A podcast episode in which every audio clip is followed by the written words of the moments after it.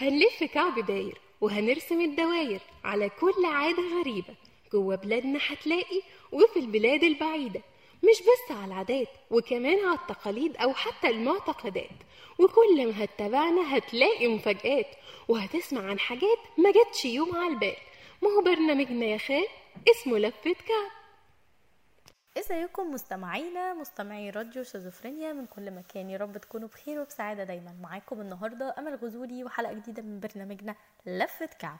والنهاردة هنلف لفة جميلة في مكان جميل مليان بال... بالتاريخ ومليان بال...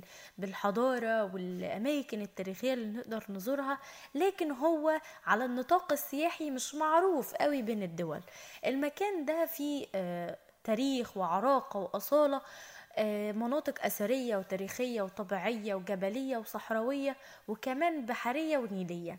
المكان ده هو السودان. هنتكلم عن الأماكن السياحية اللي نقدر نستمتع بيها في السودان وكمان نعرف العادات اللي موجودة فيها والتقاليد كمان اللي موجودة فيها. أول مكان أو أول معلم هنتكلم عنه النهارده وهي أهرامات مروي. أهرامات مروي دي من من من الأماكن المشهورة في السودان. الأهرامات دي تقع العديد من الأهرامات النوبيه العظيمة في مدينة مروي. المكان ده أو مدينة مروي دي آه تعتبر عاصمة المملكة الكوشية وفيها أهرامات. الأهرامات دي موجودة لتعظيم دفن ملوكهم آه أو ملكاتهم يعني آه لدرجة كبيرة وكانت أكتر من تتجاوز يعني الأهرامات الموجودة في مصر. بعد كده مدينة النجعة ودي من المدن الأثرية الموجودة في السودان ودي برضو بتمتلك للمملكة الكوشية في مروي. المكان ده فيه معابد كتير وكمان بيرجع تاريخه للقرن الرابع قبل الميلاد. المكان ده يعتبر مكان أثري وجميل جدا وكمان في النجعة يوجد المعبد الروماني اللي فضل شاهد على الحضارة الهولندية في قديم الزمن. كمان في هناك مكان مخصص لعبادة الإله حتحور آه وبيتميز بمدخل فرعوني جميل جدا ونوافذ رومانية وقامة من آه وقامته مزينة بالزهور. بعد كده هنتكلم عن مدينة كرما ودي موجودة آه في شمال السودان ودي من أبرز المعالم السياحية والأثرية الموجودة في السودان ودي موجود آه دي قلعة آه قديمة يرجع تاريخها للحضارة النوبية أثناء الغزو المصري للولايات لولايات الشمال. المكان ده يعتبر أو في معناه الهضبة الحمراء كان النبيون بيصنعوا الخبز للقداس الديني الديني في فخار أحمر هناك بعد كده هنتكلم عن المتحف السوداني القومي وده من أبرز الأماكن برضو السياحية الموجودة في السودان ويمكن للسائح إن هو يدخل المتحف ده ويتعرف على التاريخ البلد الأصلي. كمان يقدر إن هو من خلال المقتنيات الموجودة هناك إنه يعرف العصور ويعرف المنحوتات اللي كانوا بيستخدموها والأدوات والأسلحة. ويشوف جمال ما بعده جمال. المتحف فيه فناء جميل جدا وحديقة كبيرة بتحتوي على عدد من المعابد ومن أهمها معبدي سمنة شرق وسمنة غرب. كمان في هناك النصب التذكاري وتماثيل ومقابر جميلة جدا. بعد كده هنتكلم عن متحف القصر قصر السلطان علي دينار وده موجود هناك برضو وده كان آخر سلاطين إقليم دارفور.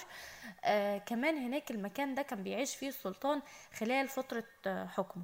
بعد كده الدند محمية الدندر ودي من المحميات الموجودة الجميلة الطبيعية اللي موجودة هناك. فيها عديد من الحيوانات والطيور البرية بتصل ل 260 نوع من الطيور و40 نوع من الحيوانات البرية وبعض الطيور الجارحة زي الصقور وكمان في هناك نقار الخشب والبجع والنعام بعد كده هنتكلم عن جبل مرة وده يلقب بال أو موجود في غرب دارفور بجنوب السودان.